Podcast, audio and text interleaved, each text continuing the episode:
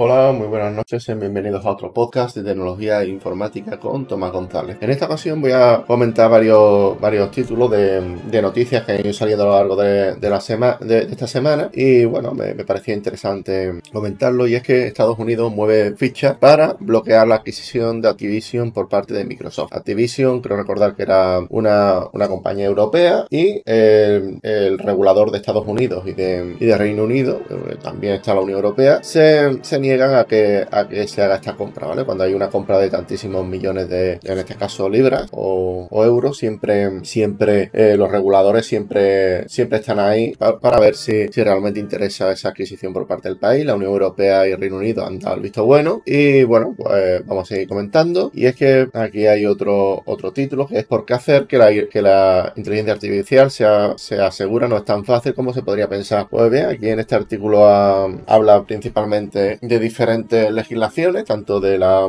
de, Estados Unidos, que digamos tiene, tiene unos principios de, códigos voluntarios. Eh, en China tiene intención de que las empresas notifiquen a los usuarios cada vez que se utiliza un algoritmo de inteligencia artificial. Reino Unido está incorporando la, eh, la inteligencia artificial, los reguladores y asistentes. Es decir, también de que en algunos países, eh, creo que Estonia o Letonia, digamos de que pequeños juicios se hacen ya con inteligencia artificial.